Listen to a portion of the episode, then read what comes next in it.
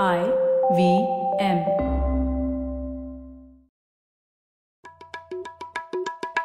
भाई हम हिंदुस्तानियों को बतियाना बड़ा पसंद है। बंगाली में अड्डा उड़िया में खोटी कन्नड़ा में हरटे और हिंदी में पुलियाबाजी। इस कला के लिए हमारी हर भाषा में एक शब्द है। तो प्रणय और मैं तो अक्सर मिलकर पुलियाबाजी करते ही रहते हैं। हमने सोचा कि आपको भी इसमें शामिल कर लिया जाए।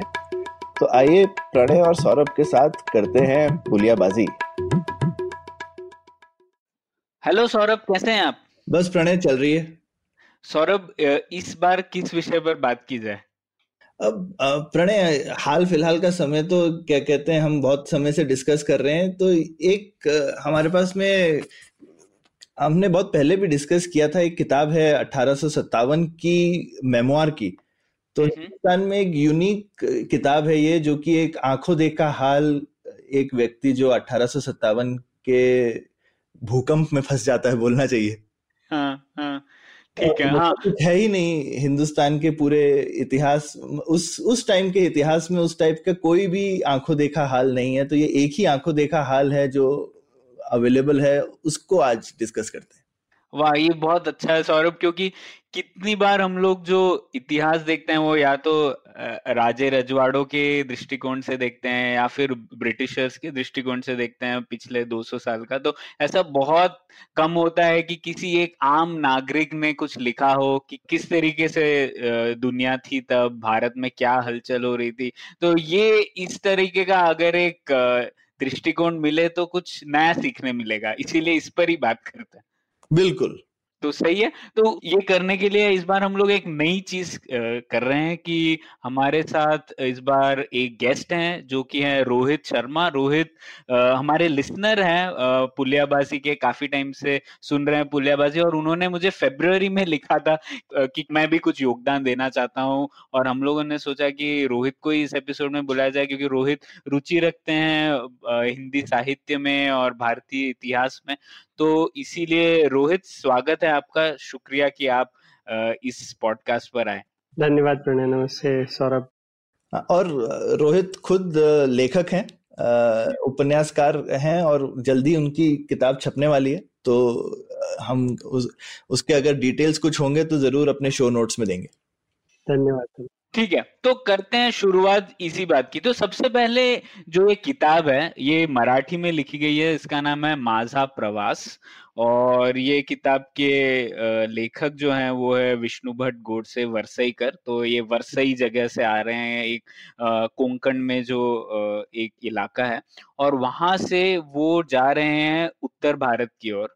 और उत्तर भारत की ओर जब वो जा रहे थे तो उनको, उन्हें कोई अंदाज़ा नहीं था कि अठारह की जो लड़ाई है वो शुरू होने वाली थी। तो वो जा रहे हैं अपने काका के साथ मतलब अपने ताऊ जी के साथ जा रहे हैं और उनका उद्देश्य है कि वो कुछ पैसे कमा पाए। काफ़ी गरीब फैमिली से आते हैं वो। तो उनका उद्देश्य है कि वहाँ पर एक कोई यज्ञ हो रहा था ग्वालियर में और उन्होंने सुना था अपने विलेज में। तो उन्होंने सोचा कि यहाँ तो कुछ पैसा कमा नहीं पा रहे हैं तो क्यों ना हम ग्वालियर जाएँ और वहाँ से कुछ पैसा कमाएँ, वो यज्ञ करें और पैसा कमाएँ, इसीलिए हम जाते हैं और उस चक्कर में वह अठारह की लड़ाई में फंस जाते हैं। तो यही है बैकड्रॉप प्योर कोइंसिडेंस की उन्होंने कि कुछ मई में जो है गदर शुरू होने वाला है और वो अपनी यात्रा कुछ मेरे ख्याल से मार्च वार्च में शुरू करते हैं। हम्म, तो सौरभ वैसे ये किताब उस टाइम पर नहीं लिखी थी ना? ये काफ़ी पचास साठ साल बाद प्रकाशित हुई थी। तो उसके बारे में कुछ बताइए ना मैं हाँ तो ये इस किताब की कहानी भी बहुत ज़बरदस्त ही है मेरे हिसाब से।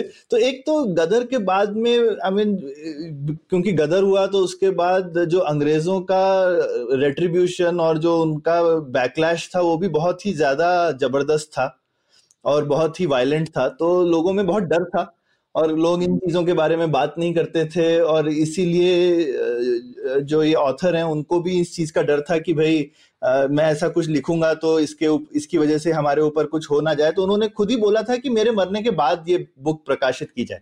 तो उन्होंने बुक लिखी भी काफ़ी टाइम बाद वो ये कहानी वहानी सुनाते रहते थे। तो उनके साथ उन किसी व्यक्ति ने जिन्होंने उनकी वो कहानी सुनी उन्होंने बोला मैं ये पब्लिश करना चाहता हूँ। तो उन्होंने कहानी लिखी जो है वो कुछ पच्चीस साल बाद लिखी। हम्म, हम्म, और, हम्म, और उसके बाद वो तो उन्होंने कुछ उन्होंने लिखी बेसिकली कुछ 1875 80 के आसपास में। हम्म। और उसके बाद में ये पब्लिश हुई जाकर के 1906 या 7 में उनकी मृत्यु के तीन चार साल के बाद। हम्म, हम्म। तो उन्होंने और उन्होंने शायद लिखनी शुरू करी जब तक उन्होंने शायद खत्म करी ऐसा कहते हैं कि उन्होंने शायद जस्ट मरने से कुछ टाइम पहले ही खत्म करी लिखना। तो उन्होंने अपनी सारा मेमोर लिख तो दिया और और जो इनफैक्ट जो शुरू में प्रकाशित भी हुई उनकी किताब जिन्होंने उनकी बुक पब्लिश करी उन्होंने काफ़ी एडिट करके करी क्योंकि एक दो एक आध चीज़ें उनको लगा नहीं करनी चाहिए और जिन्होंने पब्लिश करी उन्होंने अपनी तरफ़ से उसमें कुछ कुछ चीज़ें घुसा भी दी हाँ संस्कृत श्लोक घुसा दिए हाँ जगह जगह पर जबकि उन्होंने काफ़ी मैटर ऑफ़ फैक्ट कहानी लिखी हुई है बहुत अच्छी हाँ। लिखी है उनका उनका टोन ऑफ़ वॉइस बहुत अच्छा है कहानी का हम्म। हम्म। तो वो वो सब उन्होंने कुछ चेंज कर दिया कुछ चीज़ें सेंसर कर दी एक आध स्कैंडलस चीज़ें थी जो उन्होंने अपनी कहानी में डाली हुई थी वो सब सेंसर कर दी उन्होंने खुद से हाँ। तो उसके बाद लेकिन जिन जो पब्लिशर थे वो अच्छे थे इस सेंस में कि एक स्कॉलर थे उन्होंने जो ओरिजिनल मैन्यूस्क्रिप्ट थी वो लोकल पुणे में एक संस्थान को दे दी हम्म। तो वो प्रिजर्व रही फिर वो जो है आज़ादी के बाद पहली बार फिर से प्रकाशित हुई और फिर हिंदी में प्रकाशित हुई उसके बाद पहला उसका इंग्लिश ट्रांसलेशन अब हुआ है जाकर आई मीन सन 2005-7 के करीबन हम्म, हम्म। और उसके बाद काफ़ी लोगों ने करी है मतलब उसकी कुछ तीन इंग्लिश ट्रांसलेशन बहुत पिछले पंद्रह साल में आए हैं लेकिन हम्म। सोचिए अठारह की कहानी है उसको डेढ़ सौ साल लगा है एटलीस्ट अंग्रेज़ी में लोगों तक पहुँचने में हिंदी और मराठी में तो पहले ही लोगों तक पहुँच गई थी और रोहित आपको क्या लगता है ये 24 साल के बाद उन्होंने लिखी थी ये किताब तो लगता है इसमें कुछ मनगढ़ंत बात तो नहीं होगी कि 24 साल बाद उन्होंने अच्छे से याद रखी होगी चीज़ें? हाँ एक तो ये पुरोहित थे इनका काम ही ये था कि ग्रंथ पे ग्रंथ याद करके और अपनी पुरोहितगिरी का ये काम हम्म। करना। तो मुझे लगता है कि याददाश्त के तौर पर तो उनकी याददाश्त अच्छी रही होगी। और। दूसरा ये कि उनका व्यक्तिगत कोई कारण नहीं दिखता कि उन्होंने कुछ ऐसा करने की कोशिश की हो जो कि उनकी नज़रों के सामने ना घटा हो या उनको याद ना हो क्योंकि वो खुद ही नहीं चाहते थे कि उनके जीवन काल में ये छपे। मुझे नहीं लगता कि वो चाहते भी थे कि कुछ नाम हो उनका इससे। और और आई थिंक जो प्रयास भी था वो उनके जो यजमान थे जिन्होंने ये किताब छपवाई थी पहली बार वो चाहते थे कि ये अपने इस अनुभव को लिखें हम्म। न कि ये खुद एज ए मतलब लेखक चाहते थे कि मैं लिखूं हम्म। तो मुझे लगता है कि ये उनके उन, उन्होंने जो लिखा होगा वो उनकी सोच के हिसाब से आ, काफ़ी ऑथेंटिक रहा होगा और मुझे भी लगता है तो इसे कह सकते हैं हम लोग कि एक ट्रैवलॉग है है ना सौरभ की फ़र्स्ट नॉर्मल इंडियन का ट्रैवलॉग अबाउट द 1857 वॉर शायद बिल्कुल first and only first and only तो ये ट्रैवलॉग है और मतलब इसे अगर आप इतिहास के ब्रांच में कहे तो इसे सबॉल्टन हिस्ट्री कहते हैं ना, क्योंकि वही एक कॉमन इंडियन की कहानी है, वो ना तो किसी राजा रजवाड़े से रिलेटेड है तो वो बस बता रहे हैं कि क्या हुआ था अठारह में और किस तरीके से अंग्रेज़ और कई सारे जो भारत की प्रिंसिपैलिटीज थे उनके बीच कैसे झड़प हुई उसके बारे में वो कहानी बता रहे हैं। बिल्कुल और और बिल, बिल्कुल अपने पॉइंट ऑफ़ व्यू से बताते हैं और सब कुछ प्राइमरी नहीं है कुछ काफ़ी चीज़ें वो अपनी आँखों देखी बता रहे हैं और काफ़ी चीज़ें जो उसी समय वो सुन रहे हैं जैसे घटना घट रही है तो जो गॉसिप नेटवर्क उनको चीज़ें बता रहा है वो भी उन्होंने डॉक्यूमेंट करी हाँ। हम्म, तो वही बहुत ही दिलचस्प है ना, ऐसा जनरली हमले, हमें इतिहास में तो पढ़ने मिलता ही नहीं है, हम लोग सिर्फ़ कुछ इम्पोर्टेंट लोगों की किताबें पढ़ते हैं। तो ये इसीलिए इंटरेस्टिंग है और इस टाइप का जो लिटरेचर है जैसे सबॉल्टन हिस्ट्री कहते हैं काफ़ी पॉपुलर हुआ है इतिहास में आजकल। तो इसीलिए हम लोग इसके बारे में चर्चा करना चाहते थे। तो ठीक है, अभी हम लोग आ जाते हैं उनकी जर्नी पे। तो हम लोग ऐसा करते हैं वो जिस तरीके से ये जर्नी लेते हैं उसी के बारे में डिस्कस करते हैं और आ, वो करते करते हम लोग अठारह की लड़ाई के बारे में भी आएँगे। तो पहले तो सौरभ और रोहित मुझे बहुत इंटरेस्टिंग लगा कि कैसे वो हिंदुस्तान जो शब्द है उसका प्रयोग करते हैं उत्तर भारत को डिनोट करने के लिए। आजकल के टाइम पे हम लोग जब हिंदुस्तान कहते हैं या भारत कहते हैं तो शायद हम लोग पूरा इंडिया के बारे में हम लोग रेफर कर रहे हैं। पर वो जब प्रयोग करते हैं हिंदुस्तान का वो सिर्फ़ सतपुड़ा के नॉर्थ में जो भी है उसके बारे में। तो ये आपने नोटिस किया क्या? बिल्कुल मैंने तो बिल्कुल नोटिस किया क्योंकि वो एकदम बोलते हैं कि मैं हिंदुस्तान जा रहा हूँ। हाँ। तो फिर हाँ, आपके दिमाग में ये आता है कि उनके दिमाग में वो कहाँ रहते थे?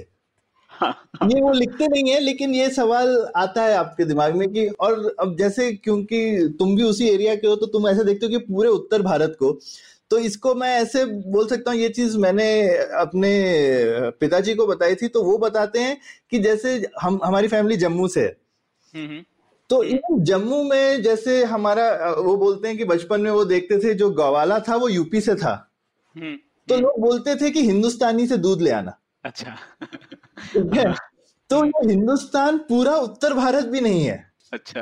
ठीक है तो ये हिंदुस्तान शब्द जो है ये बीच में आई थिंक जो जिसको आजकल मॉडर्न काउ बेल्ट कहते हैं ना हम्म, हम्म, वो जो एरिया है वो हिंदुस्तान है जो बेसिकली गंगा जमुना वाला एरिया है। और सिर्फ़ गंगा जमुना वाला नहीं क्योंकि मेरे ख्याल से उसमें ये दिल्ली तक तो यमुना है ही खैर पर इवन राजस्थान मध्य प्रदेश हम्म। ये सारा जो एरिया है ये सारा का सारा जो है वो वो लोगों के दिमाग में हिंदुस्तान था। हम्म, हम्म, तो ये हाँ पूरा एक हिंदुस्तान या भारत की जो परिकल्पना है आई थिंक वो उस समय लोगों के सम मतलब विचार में नहीं हो सकती क्योंकि वो बहुत ही राजे रजवाड़ों को ही अपनी सीमा समझते थे राइट ये तो एक बहुत बड़ा प्रवास है अपने क्षेत्र से दक्षिण से। इवन अगर आज की बात करें तो महाराष्ट्र को भी दक्षिण में नहीं गिना जाएगा शायद। तो हाँ, उस समय दक्षिण से आप हाँ, हिंदुस्तान जा रहे हैं। और, और लेकिन जबकि बुक में जो ऑथर हैं वो काफ़ी बार अपने आप को बोलते हैं मैं दक्षिण का ब्राह्मण हूँ। दक्षिण का ब्राह्मण। हम्म, हम्म, हम्म। तो वो खुद को ज़रूर दक्षिण का मानते हैं। तो ये एक और दिलचस्प बात इसमें ये थी सौरभ कि हिंदुस्तान जाना बहुत बड़ी बात थी। इनके जो किताब आप अगर देखे तो बहुत ही मतलब जोखिम भरा काम है ऐसे लगता है, क्योंकि वो बार बार कहते हैं कि मैं जा रहा हूँ, पता नहीं क्या होगा, वापस आऊँगा कि नहीं? और उनके जो अनुज है, वो बोलते हैं कि अरे आप जा रहे हो, वापस आओगे कि नहीं? अगर आप नहीं आए तो मैं सन्यासी बन जाऊँगा एक साल में अगर आप नहीं आए तो। और आप इतनी जोखिम भरा काम क्यों कर रहे हो? मैं, वो भरत और राम की कहानी के बारे में बोलते हैं जैसे आप वनवास जा रहे हो और मैं भरत की तरह आपको रोक नहीं पाया। तो ये मुझे बहुत इंटरेस्टिंग लगा कि हिंदुस्तान जाना इतना मतलब जोखिम भरा काम था क्या? हाँ और जोखिम भरा था अभी वैसे वो मूवी फ्लॉप हो गई पर वो मूवी के नाम में भी वो छुपा है ठग्स ऑफ़ हिंदुस्तान आई थी। अच्छा हाँ हाँ। हाँ आमिर खान की मूवी ज़बरदस्त फ्लॉप अमिताभ बच्चन भी थे उसमें। तो हम्म। लेकिन लेकिन वो मूवी सही समय की है कि उस समय ठगी थी ना जिसको अंग्रेज़ों ने बहुत ही मुश्किल से खत्म किया था। तो ज़बरदस्त जो और और ठग लोग बेसिकली डकैत टाइप के डकैत नहीं बोलना चाहिए डकैत लोग तो मतलब वो बेसिकली रागीर लोगों को मार करके उनकी चीज़ें चुरा लेते थे।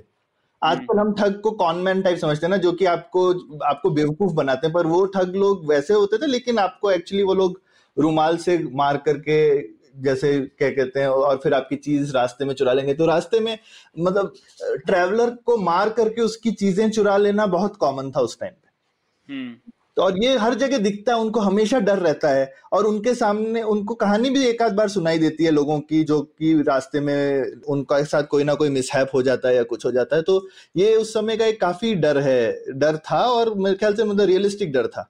हम्म। और ये डकैती पे और चर्चा करेंगे क्योंकि मुझे तो लगता है उनका सबसे बड़ा डर डकैत के लोगों से ही था डकैत और ठग लोगों से ना कि अंग्रेज़ों से ऐसा लगता है। बहुत बार वो इसका ज़िक्र करते हैं। हाँ. तो ठीक है वो जो ट्रैवल था वो उन्होंने कैसे किया? तो मुझे एक और इंटरेस्टिंग बात लगी कि जैसे जो इतना बड़ा डिस्टेंस जो ट्रैवल कर रहे हैं उनको पहले जाना है कोंकण से जाना है सीधा ग्वालियर तक पुणे महू वगैरह से होते हुए।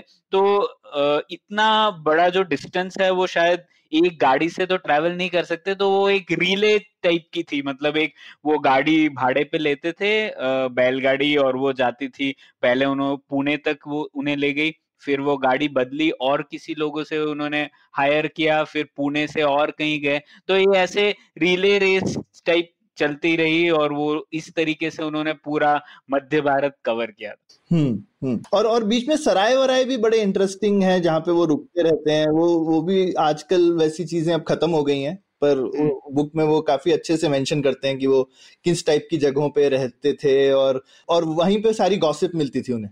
हाँ और वो सराय भी जो थे वो सरकार ने बनाए थे। वो कहते हैं जो अफीम खरीदने बेचने वाले लोग हैं उनके लिए बनाए थे सरकार हम्म, ने हम्म। तो उस तो वो भी इंटरेस्टिंग था कि सरकार का काम ये था ऑब्वियसली ब्रिटिशर्स के लिए तो अफीम बहुत ज़रूरी थी ना बिल्कुल बिल्कुल और और सिर्फ़ वो वो समय ब्रिटिशर ने बनाए होंगे लेकिन पहले भी कहानी सुनाई जो पुराने राजाओं के जो भी अच्छे काम सुनाई देते हैं जैसे शेरशाह सूरी के टाइम पे बोलते हैं कि उन्होंने ग्रैंड ट्रंक रोड बनाई तो हम्म। कई सारे उन्होंने सराय बनाए।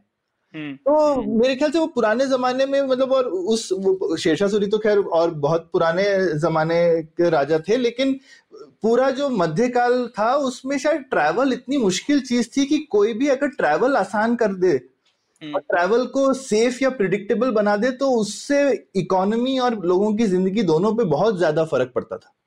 हम्म। और सराय जो है वो इम्पोर्टेंट पार्ट थे कि सराय लगाना और प्याऊ लगा देना बेसिकली कि जहाँ पे आपको खाना पानी मिल सके और रहने की रात को जगह मिल सके तो फिर आप ट्रैवल कर सकते हो। हम्म। और और जहाँ तक बात खाना पानी मिलने की है तो उन्होंने बताया कि वास्तव में खाना तो पूरे खाना बनाने का सामान वो सब साथ लेकर चलते थे।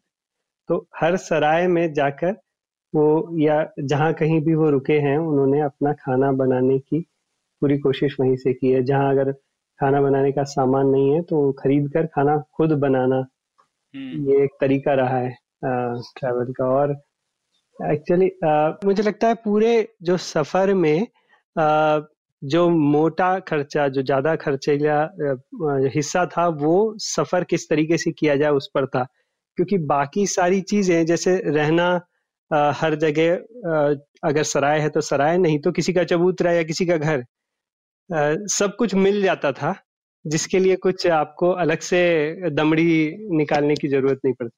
बिल्कुल, और उनके शायद बहुत अच्छे कॉन्टेक्ट्स भी थे, क्योंकि उनके जो ताऊ जी हैं, जो जिनके साथ वो जा रहे हैं, उनकी अब थोड़ा कंटेक्स्ट देख लेते हैं सौरभ और रोहित, क्योंकि उससे बेहतर होगा। ये जब हम लोग अठारह सन की बात कर रहे हैं, तब काफ़ी सारे मराठा कॉन्फेडरेसी के स्टेट्स नॉर्थ इंडिया में भी हैं, है ना? तो एक ग्वालियर है, इंदौर है झांसी है बिठूर है, कानपुर के पास। तो यहाँ पर ये सब जो प्रिंसिपैलिटीज हैं, इन पर राज मराठा रूलर्स का है है ना? तो होलकर हैं और फिर शिंदे हैं, जिसे हम सिंधिया कहते हैं आजकल ग्वालियर में, ये सब लोग हैं।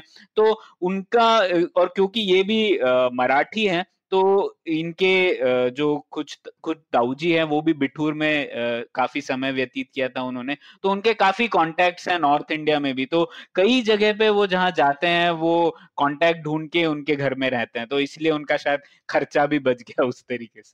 बिल्कुल बिल्कुल। बिल्कुल, और और कनेक्शन की बात है तो यहीं पर मेंशन कर सकते हैं। मतलब ज़बरदस्त कोइंसिडेंस है कि इनके जो काका हैं, वो रानी झांसी के पिताजी के सीनियर थे यज्ञशाला में। हाँ। बिठूर में जब वो काम करते थे और उन्होंने रानी झांसी जो कि बचपन में उनका नाम छबीली था तो उन्होंने छबीली को देखा हुआ था कि किस हम्म। तरह से वो बड़ी हुई किस तरह से किस तरह की, की लड़की थी वो वगैरह उनके ताऊजी को फ़र्स्ट हैंड नॉलेज है और वो वो चीज़ अपनी बुक में लिखते हैं। और जितना मुझे पता चला है कि यही बुक है प्रणय जो कि सोर्स है रानी झांसी की जो कैरेक्टर का काफ़ी जगहों पे जो कि वो कैसे कैरेक्टर की थी कैरेक्टर हम्म। का प्राइमरी सोर्स यही बुक है हाँ सौरभ, वही मुझे बहुत दिलचस्प लगा। जैसे वो आप कोई भी सीरियल देखे, उसमें वो बताते हैं ना कि कैसे वो प्रैक्टिस कर रही है। बचपन से ही उन्हें इंटरेस्ट था ये तलवारबाजी में और घोड़ा वगैरह वो सब चीज़ें इसी किताब से आई हैं शायद। बिल्कुल बिल्कुल। जो अच्छे राइटर्स हैं, उन लोगों ने ये पहले से ही पकड़ रखी थी चीज़ें इस बुक की। ये बुक ऑब्वियसली आई मीन हम जैसे लोगों को बाद में पता चली है, लेकिन जो साहित्य पढ़ने वाले लोग हैं, वो बहुत शुरू से जानते हैं। और हाँ ये सारा का सारा जो कैरेक्टर है वो उसी बुक में से निकल के आया बिल्कुल। और इवन जो इमेज है रानी झांसी की किस तरह से वो घोड़े पे जाती हैं ये सब उस बुक का नतीजा है। बिल्कुल। और वैसे हम लोग चर्चा कर रहे थे ट्रैवल की तो एक और अच्छी बात थी उन्होंने ये जो भील विलेजेस हैं उनके बारे में ज़िक्र किया है। और ये भी थोड़ा ऑथेंटिकली उन्होंने बताया है क्योंकि सौरभ, मेरा तो गाँव इंदौर है तो मेरी मम्मी काफ़ी बताती थी, वो काफ़ी ट्रैवल किया है उन्होंने गाँव छोटे छोटे गाँव में, इंदौर के अराउंड तो वहाँ पर भी काफ़ी भील, जो ट्राइबल्स हैं, उनका, उनके गाँव अभी भी थे तो इस कहानी में भी वो बार बार बताते हैं कि कैसे भील ट्राइबल्स के बीच में कुछ टाइम व्यतीत किया उन्होंने, उनके साथ अच्छा व्यवहार भी किया था भील लोगों ने तो वो सब बताते हैं इस कहानी में तो मुझे इंटरेस्टिंग लगा वो।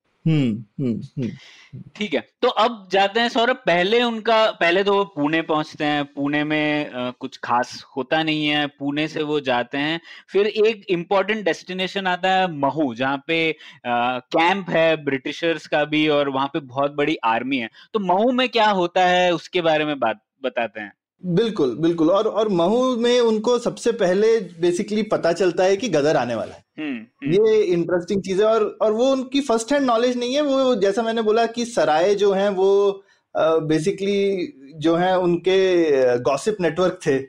हाँ। तो वहाँ पर उनको बेसिकली एक सोल्जर मिलते हैं जो कि आ रहे होते हैं।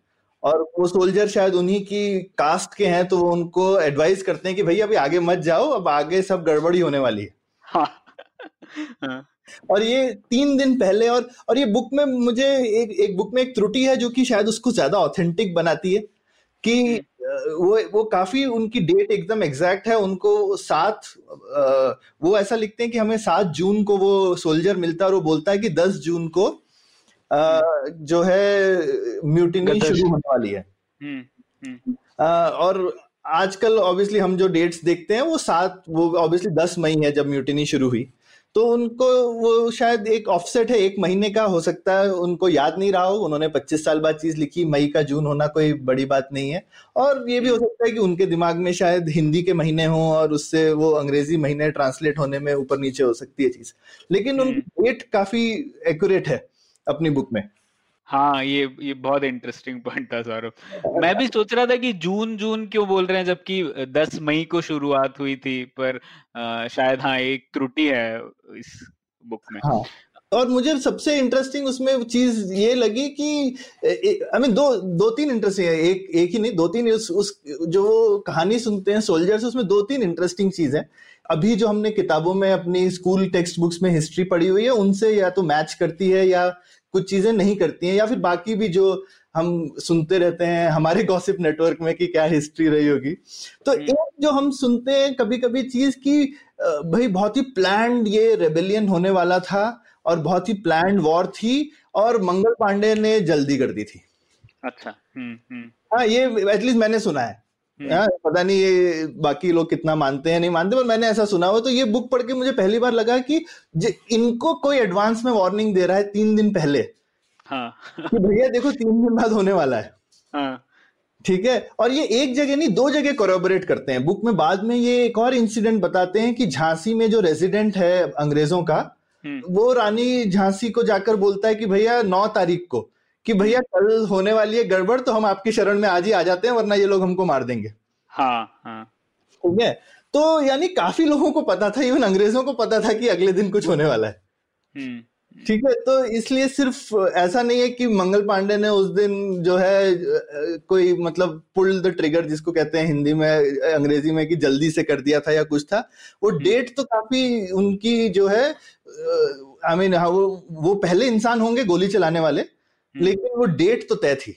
हाँ। है ना? वो डेट तय थी। तो ये एक बड़ी इंटरेस्टिंग चीज़ लगी। दूसरी जो हम वो सुनते हैं कि बेसिकली जो चर्बी वाली जो चीज़ थी कि भाई कारतूस की चर्बी जो है एक बड़ा रीजन था वो ये वैलिडेट करती है। हाँ बिल्कुल। हम्म। काफ़ी बड़ा कारण वही था। हम्म। हाँ, ये ये, ये, ये तो लिखती है कि ऑलमोस्ट वही मेन कारण ही था।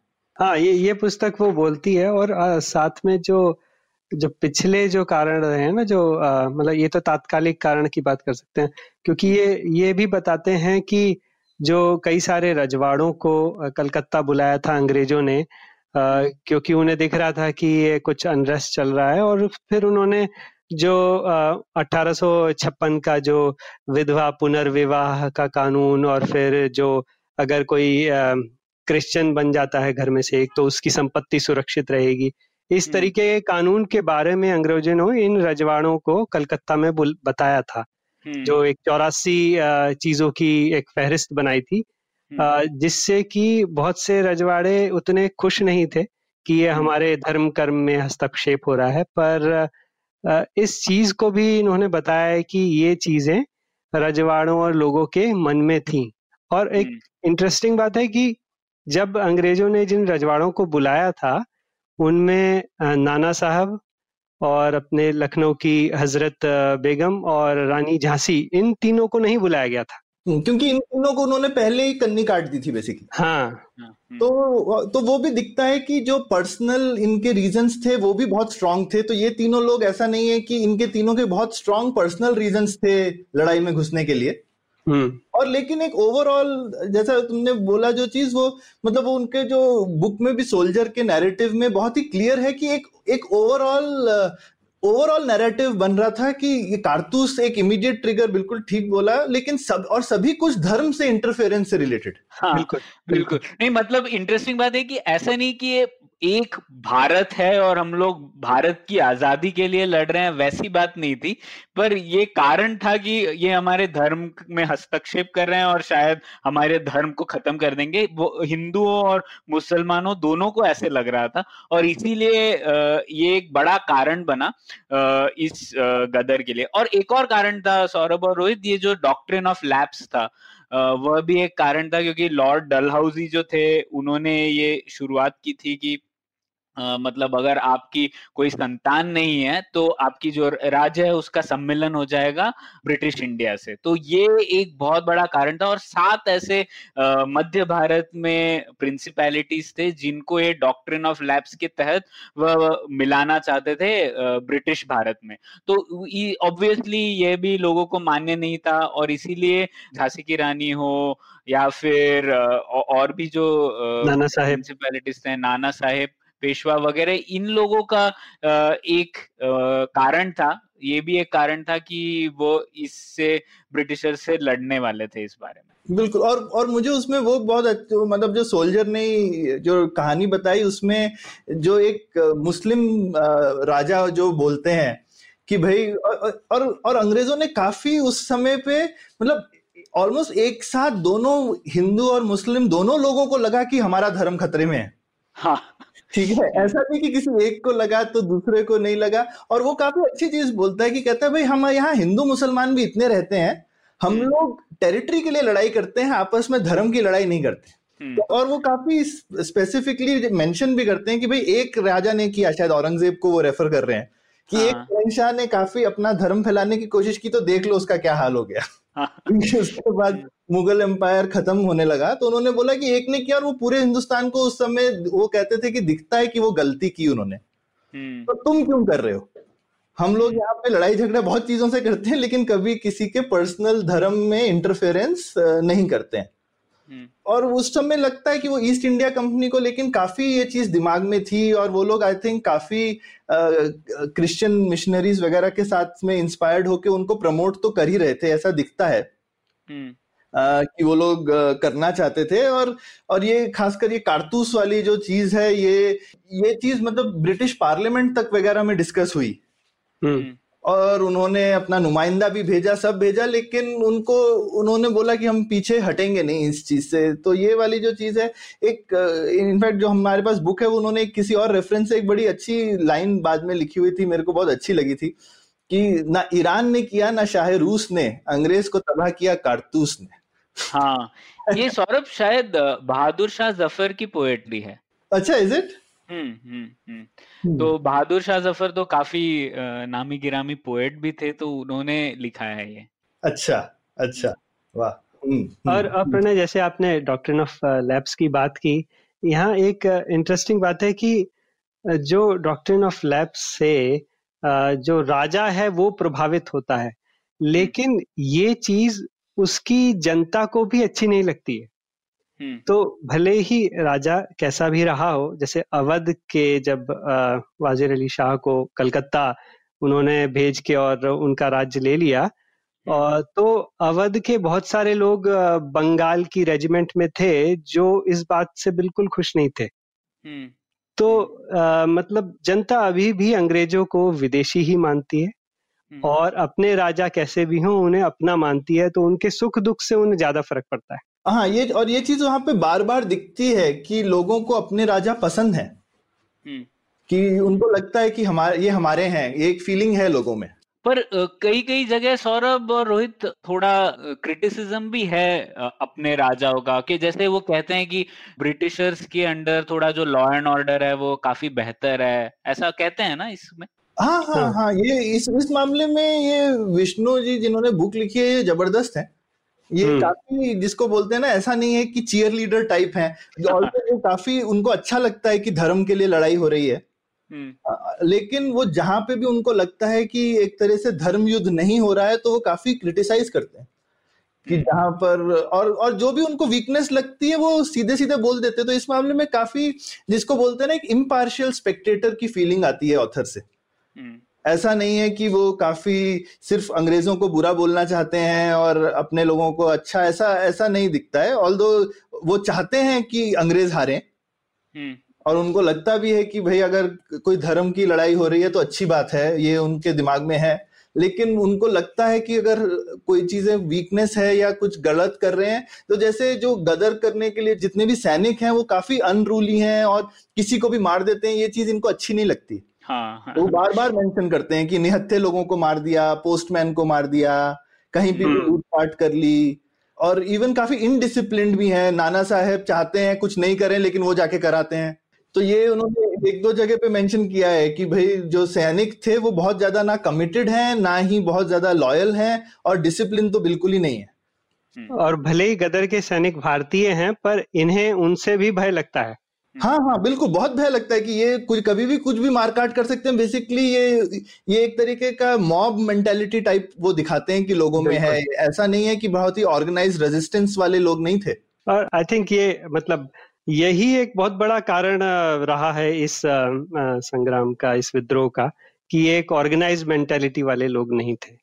हम्म। हाँ हाँ हाँ बिल्कुल बिल्कुल। तो इसमें एक और बात मेंशन करनी चाहिए इस बारे में एक सौरभ की जो बीबी घर एक मैसेकर था उसके हम्म। बारे में बात कर लेते हैं तो जैसे वो कहते हैं इस किताब में कि एक हत्याकांड हो गया था कानपुर के पास मतलब बिठूर में जहाँ पर नाना साहेब पेशवा का राज था तो वहाँ पर वो लोग थोड़े करीबन 150 अ, ब्रिटिशर्स ब्रिटिश औरतें और बच्चों को कैद कर लेते हैं। जब एक सीज ऑफ़ कानपुर होता है तब कब्जे में कर लेते हैं। तो नाना साहेब पेशवा की आर्मी जो है पहले ब्रिटिशर्स को खदेड़ देती है कानपुर से। तो ये एक तो काफ़ी विक्ट्री जैसा हो जाता है और काफ़ी जोशो उल्लास होता है, कानपुर में सेलिब्रेशन होता है इसका। पर उसके बाद जो है एक मैसेकर भी हो जाता है और 150 ब्रिटिशर्स की बच्चे और औरतों को मार दिया जाता है इन सैनिकों द्वारा नाना साहेब पेशवा की। और ये बहुत बड़ा एक कलंक हो जाता है, क्योंकि वॉर में भी एक कानून था कि ऐसा नहीं होगा, पर इस कानून को ब्रेक कर दिया जाता है और औरतों और बच्चों को मारा जाता है। इसके बारे में भी काफ़ी थोड़ी आलोचना करते हैं इस किताब में भी। और इस वजह से नाना साहिब पेशवा को थोड़ा अलग तरीके से देखा जाने लगा कि ये नहीं किया जाना था। बिल्कुल इनफैक्ट वो उसकी एकदम अश्वत्थामा की हरकतों से उसकी तुलना करते हैं। कि ये हम्म, इस तरीके की हरकत है जैसे अश्वत्थामा ने करी। तो इसीलिए मैं बोलता हूँ ये काफ़ी काफ़ी ज़्यादा क्रिटिक भी करते हैं कि जब उनको लगता है कि इनकी साइड और वो वो तो ऐसा बोलते हैं कि नाना साहेब मना करते हैं लेकिन उसके बावजूद सैनिक जाकर उनको लोगों को मार देते हैं। हम्म, तो हम्म, आर्मी हम्म। में डिसिप्लिन भी नहीं था कि आप अपनी लीडरशिप की बात ही नहीं सुनते। हैं।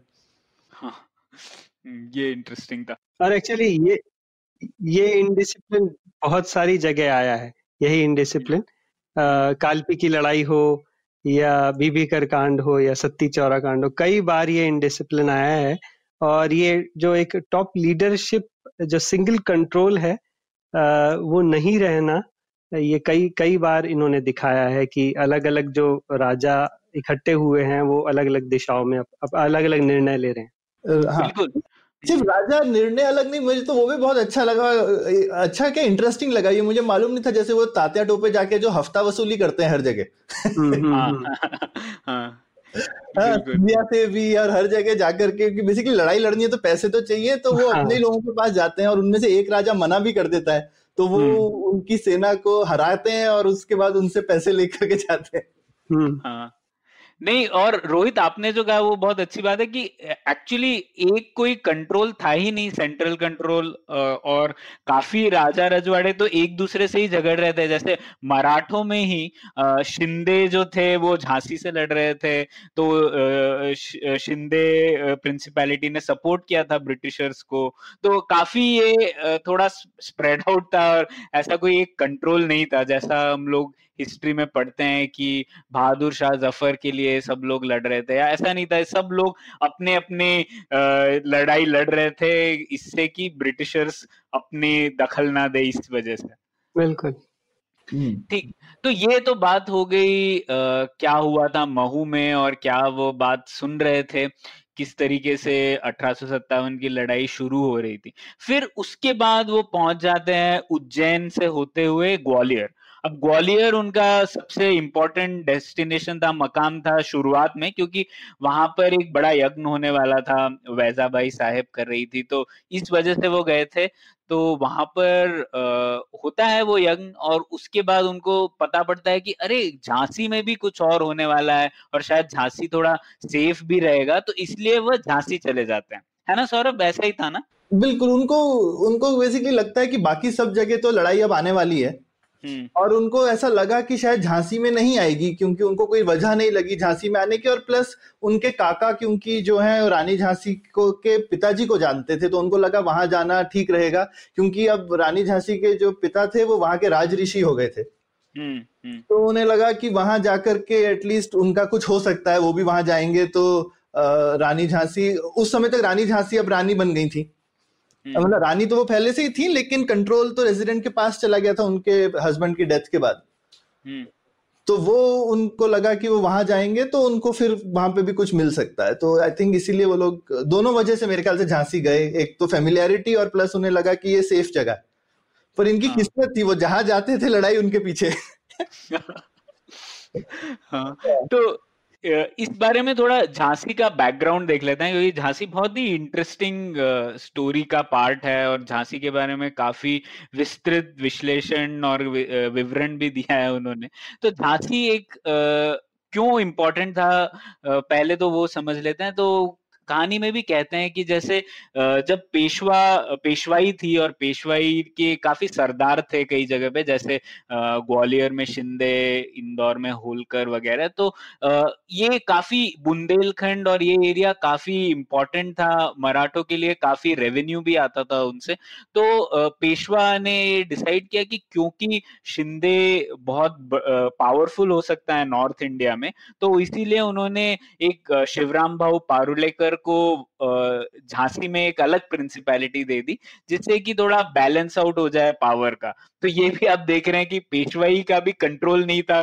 काफ़ी डोमिनेंट काफ़ी सरदार थे जो अपनी मनमर्जी काफ़ी कर सकते थे। तो इसीलिए उन्होंने ये डिसाइड किया कि झांसी को एक इम्पोर्टेंट सेंटर बनाया जाए। इसी से प्रणय वो भी दिखता है कि ये शायद वो राइवलरी जो है वो स्ट्रक्चरल बिल्ट इन थी कि सिंधिया और आई मीन ग्वालियर और झांसी के बीच की राइवलरी वो होनी थी। हम्म हम्म। और वो दोनों शायद कभी भी लड़ाई में एक साइड पे नहीं जाएँगे। हाँ। हाँ ये इंटरेस्टिंग था। और वो कहते हैं सौरभ झांसी बहुत बड़ा शहर था उस टाइम पर। वो तो कहते हैं उसे कहते हैं उत्तर भारत का पुणे है ये। और बहुत सारे वो कहते हैं कि और उस समय कोई उनको पास सेंसस डेटा थोड़ी रहेगा लेकिन हाँ। उनको लगता है कि वहाँ पे पंद्रह लाख की पॉपुलेशन थी झांसी की उस टाइम पे। अच्छा। आज की पॉपुलेशन सेंसस डेटा बोलता है पाँच लाख। छोटा हो गया। तो उससे हाँ। दिखता भी है कि झांसी का पतन कैसे हुआ है मॉडर्न टाइम में। और मुझे लगता है ठीक है पंद्रह नहीं अगर उस टाइम पे भी पाँच लाख हो तो as a share of population उस समय पूरे हिंदुस्तान की पॉपुलेशन मेरे हिसाब से पंद्रह बीस करोड़ से ज़्यादा थोड़ी रही होगी। हम्म। हम्म हम्म, बिल्कुल। तो वो कहते हैं कि झांसी में फिर से मतलब जो राज है तो एक मराठा सरदार का ही है। तो वो बात कर रहे हैं कि कैसे झांसी बड़ा शहर है वहाँ पे बहुत अच्छी एक लाइब्रेरी भी है पुस्तकालय है वहाँ पर ऐसी ऐसी किताबें हैं जो और कहीं नहीं मिलती और किताबों को पढ़ने के लिए दूर दराज से लोग आते हैं। तो ये भी मुझे बहुत इंटरेस्टिंग लगा कि झांसी इतना महत्वपूर्ण था और इतना इंटेलेक्चुअल कैपिटल जैसा भी था उस एरिया का। बिल्कुल बिल्कुल। नहीं झांसी का तो बहुत अच्छा डिस्क्रिप्शन है हाँ। और उन्होंने ये भी बताया कि जो झांसी का जो राज चल रहा था हम्म। वो भी काफ़ी अच्छी तरीके से चल रहा था मतलब चोरियाँ वगैरह बहुत कम होती थी और जो जो लॉ एंड ऑर्डर था काफ़ी अच्छे तरीके से मेंटेन किया जा रहा था। तो हम्म। न सिर्फ़ वो शहर की तारीफ़ करते हैं वो वहाँ के राजकाज की भी काफ़ी तारीफ़ करते हैं जब वो झांसी जाते हैं। और ये एक जो एक पर्सनल मेमोर पढ़ने का एक जो इंटरेस्टिंग चीज़ होता है कोई सीरियस हिस्टोरियन ऐसी सब नहीं लिखेगा पर ये वहाँ की गॉसिप भी मेंशन करते हैं प्रणय। हम्म, तो जो हम्म। मुझे बड़ा इंटरेस्टिंग लगा कि जो रानी झांसी के हस्बैंड थे वो काफ़ी उम्र वाले थे। उनकी सेकंड वाइफ थी रानी लक्ष्मीबाई जो थी। मतलब सबीली हम्म। जिनका नाम शादी के बाद लक्ष्मीबाई हो गया।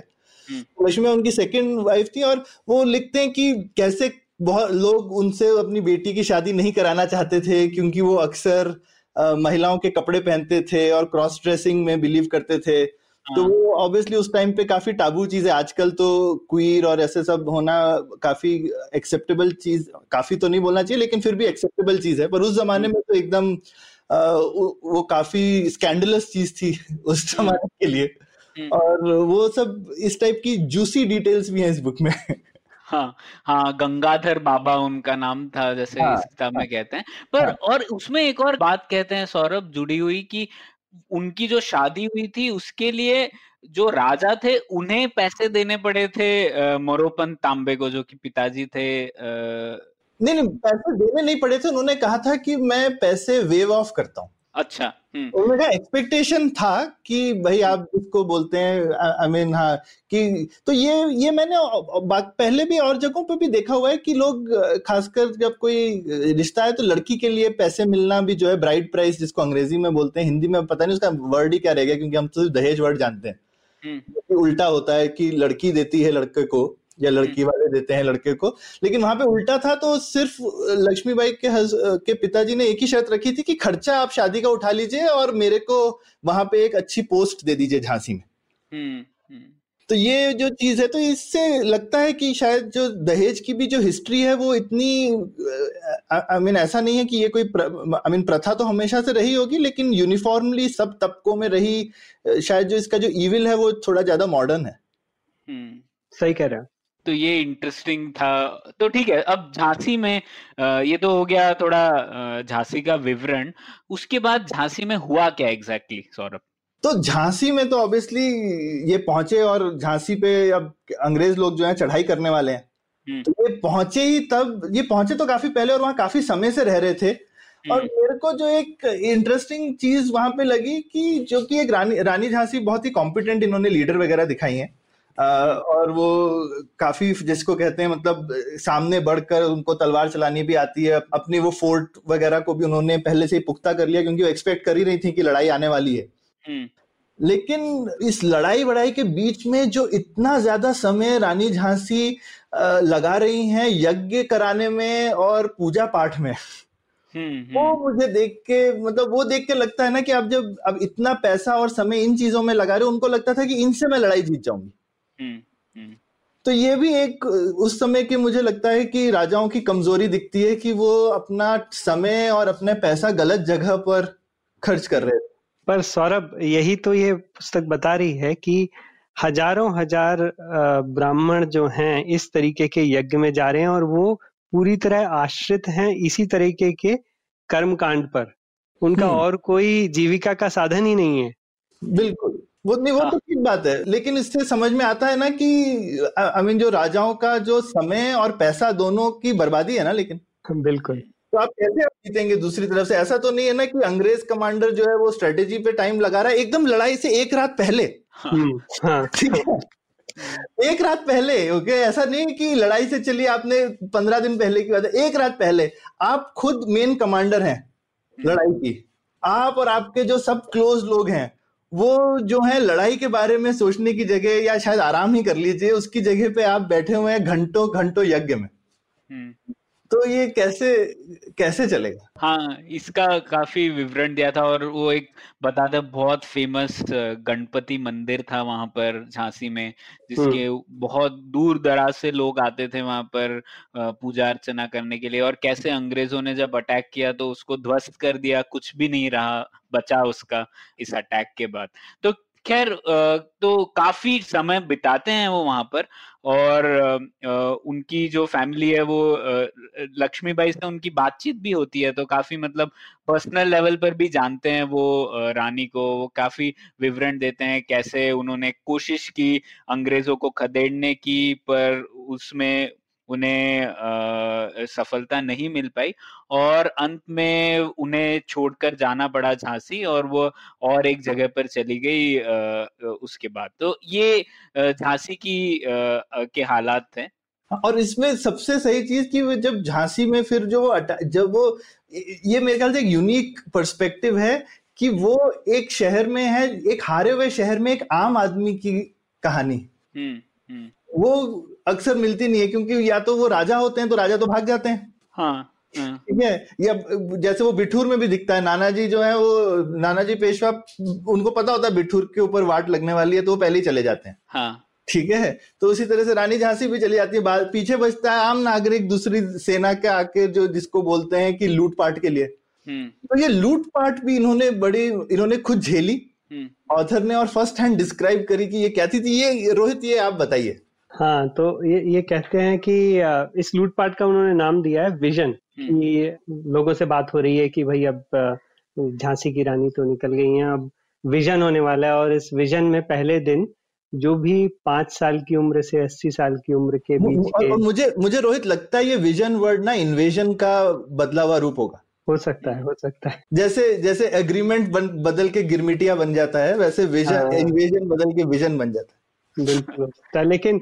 जो। इसके जो डिटेल्स हैं इसकी वो बड़ी ही भयावह है। मतलब हाँ बिल्कुल। काफ़ी एक जैसे लिखा गया है ना कि पहले दिन ये करेंगे तो पहले दिन पाँच से अस्सी साल के जितने पुरुष होंगे सबको मार दिया जाएगा।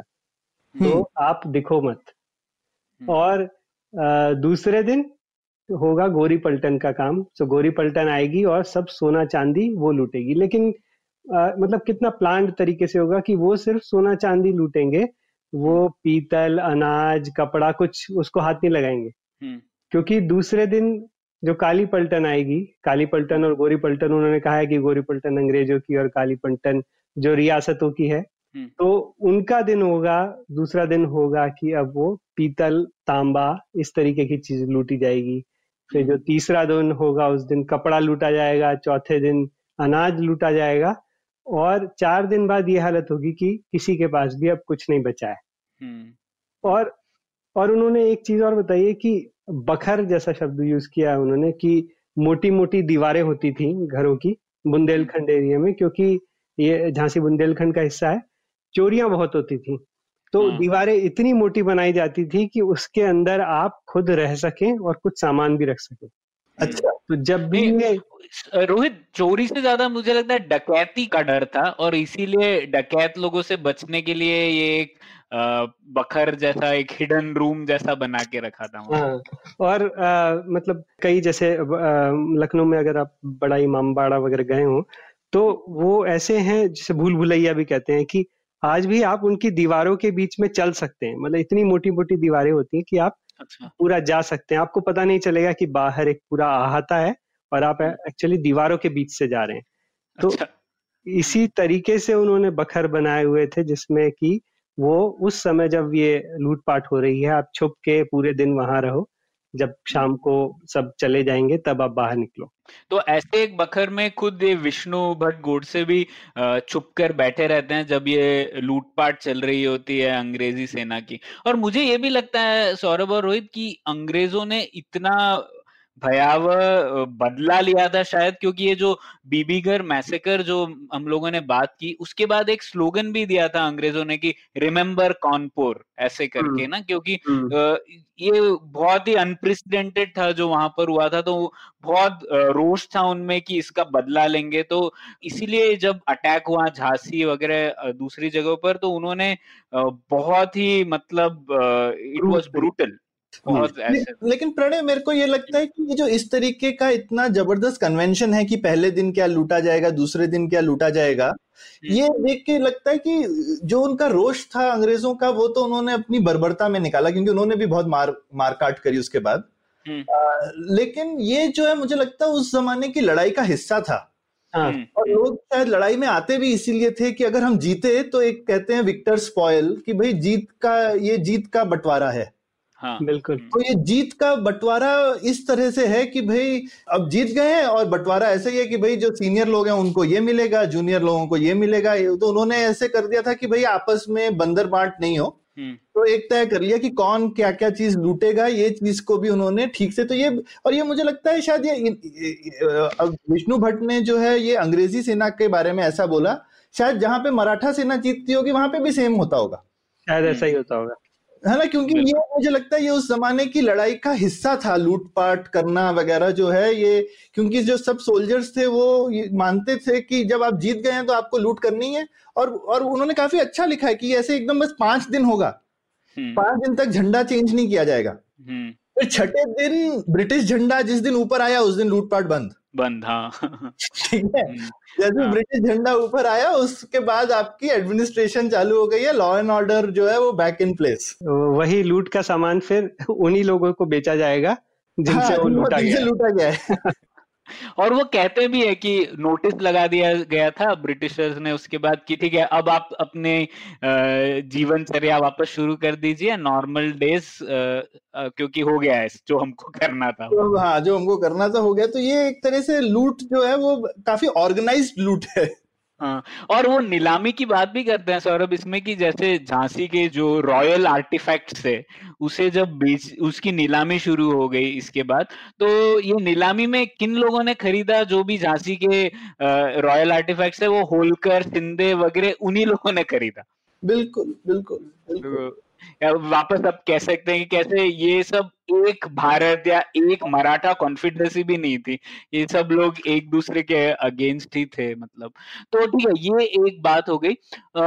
इस इस बारे में मैं एक और डिस्कस करना चाहता हूँ जो रोहित, आपने बात की चोरी, चकारी की, डकैती वगैरह की तो इसके बारे में थोड़ा डिस्कस करते हैं कि शायद वह थोड़ा अप्रिशिएटिव है ब्रिटिश रूल का कि वो कहते हैं कि ब्रिटिशर्स ने थोड़ी ये रॉबरी रोकी थी। सौरभ, ऐसा हुआ था क्या?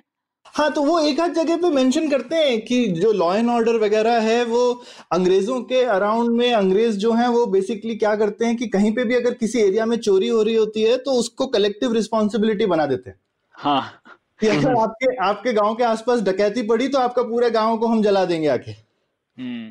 तो उनको लगता है कि सख्ती है पर मैंने देखा उस जमाने के शायद स्टैंडर्ड्स के हिसाब से उनको लगता होगा ये तो काफ़ी कलेक्टिव पनिशमेंट तो हम आज के जमाने में हम बहुत खराब चीज़ मानते हैं। हम्म लेकिन विष्णु भट्ट जो है वो मानते हैं कि ये- ये सख्ती के बिना कैसे लॉ एंड ऑर्डर होगा और कंपेयर टू जो हिंदुस्तानी शासक हैं अंग्रेज़ लोग जो हैं इस चीज़ को ज़्यादा अच्छे से कंट्रोल कर पा रहे होते हैं। हम्म। हाँ वही बर्बरता की वजह से क्योंकि वो कहते हैं कि एक दो बार तो ऐसा हुआ भी, वो चैलेंज टेस्ट भी किया किसी ब्रिटिशर ने कि उन्होंने एक ब्राह्मण के रूप में चले गए और उन्होंने टेस्ट किया कि यहाँ पे चोरी होती है कि नहीं। फिर जब चोरी हो गई उस विलेज में तो फिर वापस उन्होंने काफ़ी वहाँ के पाँच से अस्सी साल के उम्र के जो लोग थे, उनको सब मर्दों को वापस मौत के घाट उतार दिया। तो वो कहते हैं कि इस बर्बरता की वजह से शायद विलेजर्स भी थोड़ा कोशिश कर रहे थे कि चोरी ना हो। और उस, ऐसे बारे में फंस भी जाते हैं खुद विष्णु भट्ट गोडसे वो जा रहे होते हैं एक गाँव में और गाँव के लोग उन्हें अंदर नहीं आने देते गाँव में और वो बोलते हैं कि हम सचेत हैं काफ़ी क्योंकि यहाँ पर चोरी होती है। तो और ब्रिटिशर्स ने हमें कहा है कि सजा हमें भुगतनी पड़ेगी अगर यहाँ चोरी हो तो इसीलिए वो काफ़ी पूछताछ करते हैं उनसे। हम्म हम्म हम्म, ये मुझे मुझे काफ़ी काफ़ी इंटरेस्टिंग ये भी चीज़ लगी कि तो शा- और और शायद एक तरह से उनका मुझे अप्रिसिएशन दिख रहा था कि उन लगता है कहीं पर वो जो एक तरह से टोन में दिखता है कि उनकी सिंपथी तो हिंदुस्तानी शासकों के साथ है लेकिन उनको लगता है कि कॉम्पिटेंसी जो है वो ब्रिटिशर्स के पास थी। दोनों चीज़ों में लड़ाई में भी एडमिनिस्ट्रेशन में भी वो काफ़ी जगहों पे ये चीज़ें मेंशन करते हैं। ठीक है। तो वैसे तो लड़ाई के बारे में तो और भी डिटेल्स थी जैसे आ, वो कालपी की लड़ाई है उसके बारे में भी ज़िक्र करते हैं जैसे ताटिया तोपे और नाना साहिब वहाँ पर चले जाते हैं बिठूर से जब उन्हें खदेड़ दिया जाता है तो और फिर कालपी में खुद लक्ष्मीबाई भी वहाँ पर पहुँचती है तो फिर वहाँ पर भी एक रेजिस्टेंस होता है, लेकिन वो सक्सेसफुल नहीं रह पाता और ब्रिटिशर्स वहाँ भी काफ़ी इन रोड्स बना पाते हैं। तो खैर फिर जो विष्णुभट्ट गोडसे और उनके काका है, वो अपनी जर्नी कंटिन्यू करते हैं। फिर वह यहाँ से जाते हैं अयोध्या के बारे में भी एक बात है, वो पहुँचते हैं अयोध्या में। अयोध्या तब भी वहाँ पर फ़ेमस था ऑब्वियसली और राम जन्मभूमि है तो वहाँ पर वो जाते हैं। पर वो कहते हैं कि राम जन्मभूमि वहाँ पर आ, कुछ बचा नहीं है। वहाँ पर एक सिर्फ़ एक प्लेटफॉर्म था जिसकी काफ़ी लोग आके पूजा करते हैं। ये तो मुझे काफ़ी इंटरेस्टिंग लगा। मतलब ये और यही चीज़ यही चीज़ है जहाँ पे प्राइमरी सोर्सेस इतने यूजफुल है ना। उन्होंने देखा जो उन्होंने उन्होंने मेंशन किया। अब हम आज की डेट में लोग कुछ भी कहानी पहले की बनाते रहते हैं। हम्म। और वो ऑब्वियसली सच है सच होती नहीं है अक्सर। हम्म। पर ठीक है तो, तो इनकी इनकी इसीलिए जो ये बुक है वो मेरे को काफ़ी महत्वपूर्ण लगती है कि उन्होंने इतनी चीज़ें जो लिखी देखी खुद की आँखों से देखी हुई जो लिखी हैं।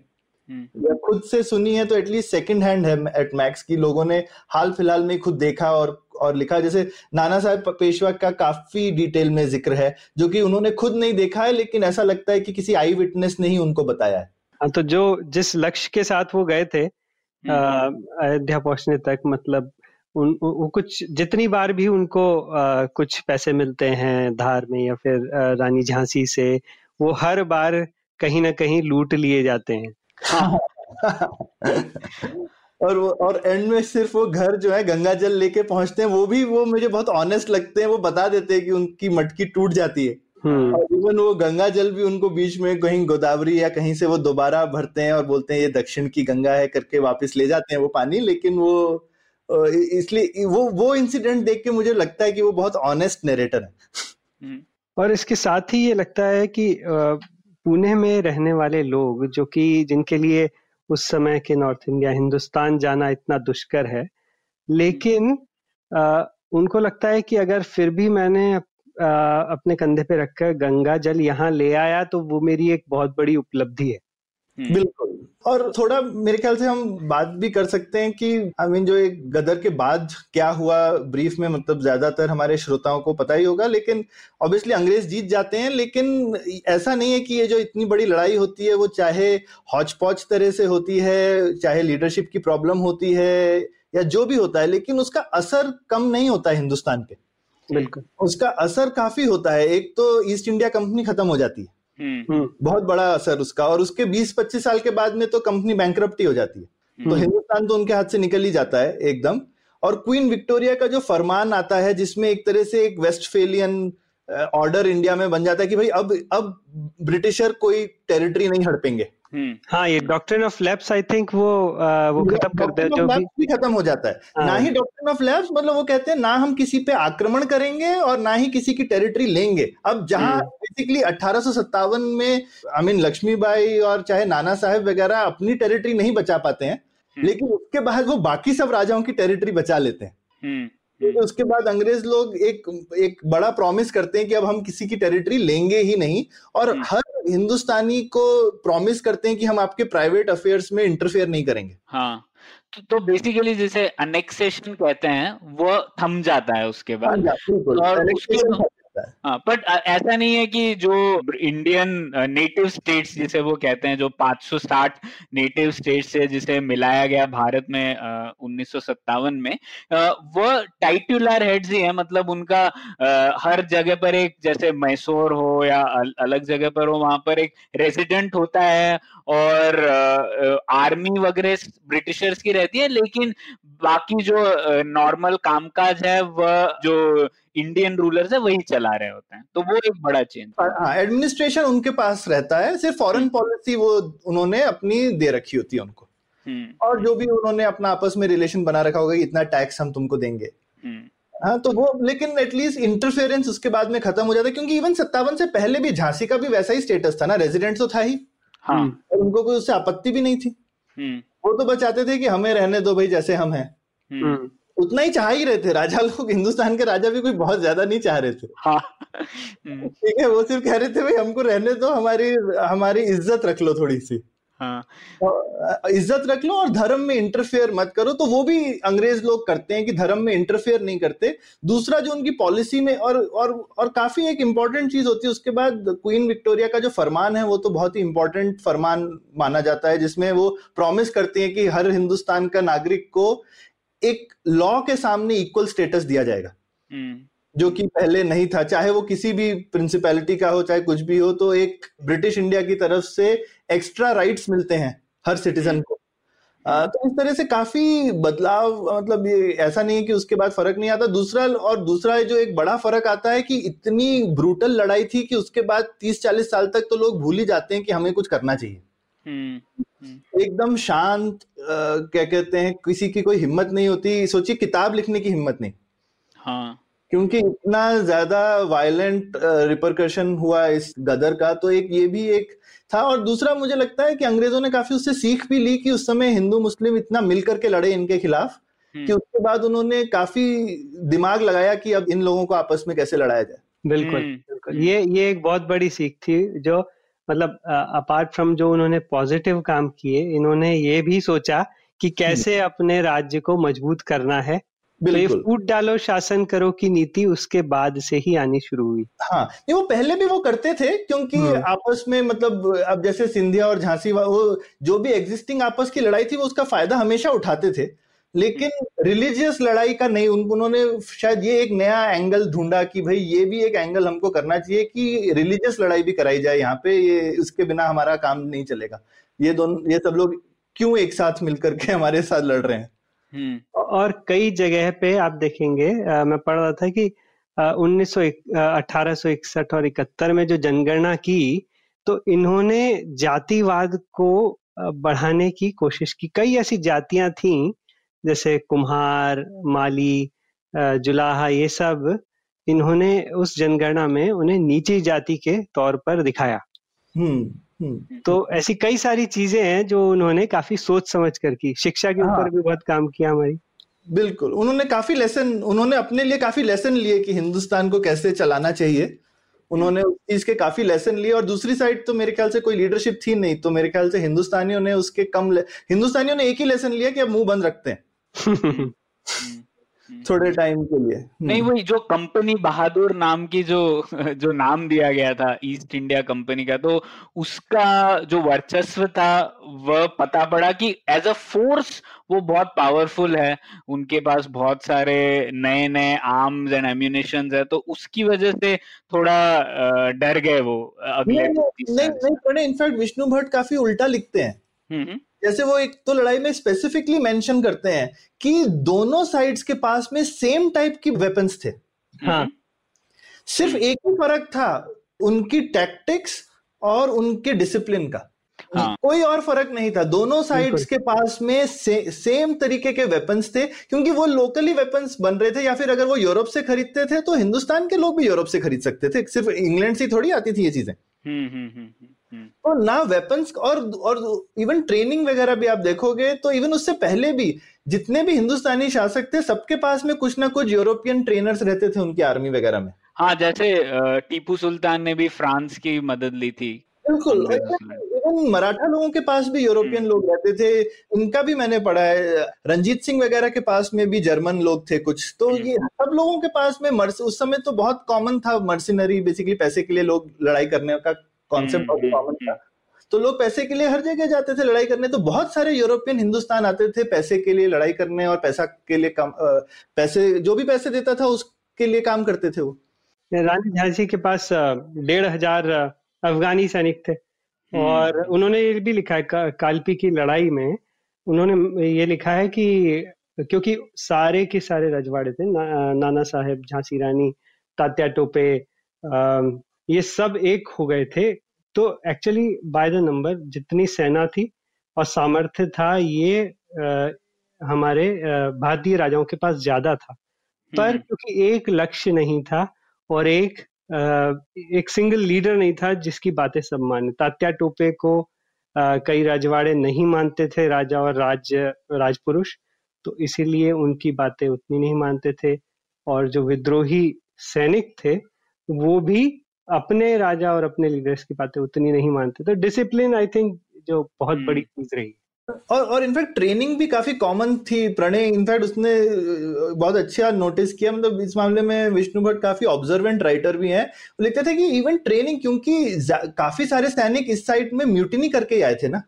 हम्म। तो वो तो अंग्रेज़ों के ही ट्रेन किए हुए थे। हम्म। और उन्होंने सबसे पहले जाके अपने ही शस्त्राग्रह लूट लिए थे। हाँ तो उनके पास सेम ही सेम वेपन्स थे उन वेपन्स में ट्रेनिंग भी थी तो ना ट्रेनिंग में ना वेपन्स में किसी चीज़ में कमी नहीं थी दोनों में हम्म, हम्म। सिर्फ़ एक ही कमी थी इस साइड में जस्ट डिसिप्लिन था ही नहीं और दूसरी साइड में जो आर्मी थी वो बहुत डिसिप्लिन थी क्योंकि जो ऑफिसर कार्डर था वो बहुत डिसिप्लिन था और इधर ऑफिसर कार्डर मेरे ख्याल से ऑफिसर कार्डर के नाम पे राजा लोग थे ना हम्म। हम्म। वहाँ पे ट्रेंड ऑफिसर्स थे। हमारे यहाँ पे कोई ऑफिसर कार्डर नाम की चीज़ ही नहीं थी। हम्म। है ना? सब आई मीन पर्सनल टैलेंट वाले लोग होंगे मतलब तात्या टोपे जो है वो काफ़ी ज़बरदस्त जनरल माने जाते हैं। अंग्रेज़ लोग उनसे काफ़ी खौफ खाते थे। हम्म। लेकिन इस तरीके का पर्सनल करिश्मा होगा किसी किसी में या पर्सनल टैलेंट होगा लेकिन ऐसा नहीं है कि तात्या टोपे जैसे पाँच हज़ार लोग होंगे ना। जैसे अंग्रेज़ों के पास थे। अंग्रेज़ों के पास में तात्या टोपे लेवल के नहीं होंगे शायद, पर जो भी मतलब लेकिन वेल ट्रेन्ड सेकंड ऑफिसर कार्डर होगा जो कि हज़ारों में था। हाँ नहीं भाई तो शायद वो कंपनी बहादुर का मतलब उनका जो स्ट्रक्चर्ड आर्मी था, कैसे मतलब कौन कितना बटालियन होगा, वो कितने लोग कंट्रोल करेंगे, वगैरह जो ये स्ट्रक्चर था, उसकी वजह से वो एक पोटेंट फोर्स हो गया था। बिल्कुल बिल्कुल और, हम्म। और और वो एकदम जो बैटल फ़ील्ड टैक्टिक होता है ना उस जमाने की तो जैसे लड़ाई होती थी ओपन फ़ील्ड में मतलब अगर सब लोगों ने एक साथ गोली नहीं चलाई अगर लोग ऑफिसर की बात मानने बिना भाग गए या रैंक ब्रेक कर दिया आपने तो आप हम्म। हार जाएँगे हम्म। ये छोटी छोटी चीज़ों से आप लड़ाई हार सकते थे ना उस टाइम पे तो जो उस टाइम की लड़ाई के टैक्टिक्स थे तो हाँ। तो जो बैटल फ़ील्ड कमांडर वाली जो टैक्टिक्स थी उसमें हिंदुस्तानी सेना बिल्कुल पीछे थी अंग्रेज़ी सेना के ये इस पे इस पे मुझे याद आया उन्होंने एक बहुत अच्छा ज़िक्र किया एक बात का कि क्योंकि ये सब तो लोग खुद म्यूटनी कर रहे थे सैनिक तो अंग्रेज़ों ने एक लिस्ट निकाल दी थी कि ये जो भी म्यूटिनी किए हैं लोग उनको अरेस्ट कर लिया जाए। तो वो कहते हैं कि लोग दूसरे शहर में चले जाते थे और अपना नाम बदल के रहने लग जाते थे तो उसकी वजह से वो बच जाते थे। हाँ हाँ हाँ काफ़ी लोग इधर उधर शायद बहुत लोग बनारस जाके साधु वाधु बन गए होंगे। हाँ। तो ये तो ब, बड़ी इंटरेस्टिंग बात है। तो ठीक है फिर कहानी इस तरीके से जैसा रोहित ने कहा वो पैसा तो नहीं कमा पाते जिस उद्देश्य से उत्तर भारत गए थे वो तो उन्हें नहीं मिलता। पर वो फिर घूम घाम के ये जो गंगा का पानी लेकर आते हैं और उसकी वजह से उनकी काफ़ी प्रतिष्ठा बढ़ती है कोंकण में उन्हें जाना जाता है। और ये कहानी वो काफ़ी लोगों को बताते हैं। और वही कहानी कई सालों बाद एक किताब के रूप में अवतरित होती है, जिसे हम लोग पढ़ रहे थे और हम लोगों ने ट्रांसलेशन पढ़े और आपके साथ डिस्कस किया। तो और कोई पॉइंट था सौरभ और रोहित, जो आप मेंशन करना चाहेंगे? नहीं नहीं आई थिंक काफ़ी हमने मेंशन किया और हमने, मैं अपने सब श्रोता से कहूँगा कि ये एपिसोड को ऐसे बुक का सारांश रूप में मत लीजिए। हमने, जो हमें इंटरेस्टिंग चीज़ें लगी वो हमने अपनी तरफ़ से शेयर करने की कोशिश करी है। वो बुक का जो फ्लो है अपने आप में वो बहुत बढ़िया है। हम लोगों ने मृणाल पांडे जी की ट्रांसलेशन को ज़्यादा यूज़ किया है। पर हिंदी में अमृतलाल नागर जी ने भी ट्रांसलेट किया है बुक को, जो लोग हिंदी में पढ़ना चाहें। तो वो वो दोनों उन्होंने बहुत अच्छे ट्रांसलेशन हैं और विष्णु भट्ट बहुत अच्छे कहानी मतलब गाथाकार हैं। उन्होंने अपनी कहानी स्वयं बहुत अच्छे से लिखी है। तो मैं मैं तो सोचता हूँ ये बुक हर एक को मतलब ऐसी दुर्लभ किताब है। हम्म। ऐसा और कुछ नहीं है हिंदुस्तान में इस टाइप का मेरे हिसाब से हर हिंदुस्तानी को पढ़नी चाहिए। बिल्कुल। और मराठी में भी है किताब चिंतामण वैद्य ने पब्लिश की थी ये किताब 1907 में तो वो भी अवेलेबल है इंटरनेट पर। आप मराठी में पढ़ना चाहते हैं तो मराठी में पढ़िए इसे। तो इसी बात पर अंत करते हैं इस एपिसोड का। बहुत बहुत शुक्रिया रोहित बहुत मज़ा आया। आप ज्वाइन कर पाए हमें और ये इंटरेस्टिंग किताब की थोड़ी सी झलक हमने ली और डिस्कस किया तो मज़ा आया। थैंक यू बिल्कुल। मुझे भी बहुत मज़ा आया आप लोगों से बात करके। बहुत बहुत धन्यवाद। उम्मीद है आपको भी मज़ा आया। यह पॉडकास्ट संभव हो पाया है तक्षशिला इंस्टीट्यूशन के सपोर्ट के कारण। तक्षशिला पब्लिक पॉलिसी में शिक्षा और अनुसंधान के लिए स्थापित एक स्वतंत्र संस्था है। आप दुनिया के किसी भी कोने में हो, आपकी उम्र कुछ भी हो, अगर आप पब्लिक पॉलिसी विदेश नीति या टेक्नोलॉजी गवर्नेंस में रुचि रखते हैं तो तक्षशिला की website Takshashila dot org dot in पर उनके कोर्सेज को ज़रूर चेक कीजिए। और अगर आप पुलियाबाजी में शामिल होना चाहते हैं तो हमसे कनेक्ट कीजिए Puliyabaazi at Gmail dot com पर या फिर एट पुलियाबाजी ट्विटर पर। शुक्रिया।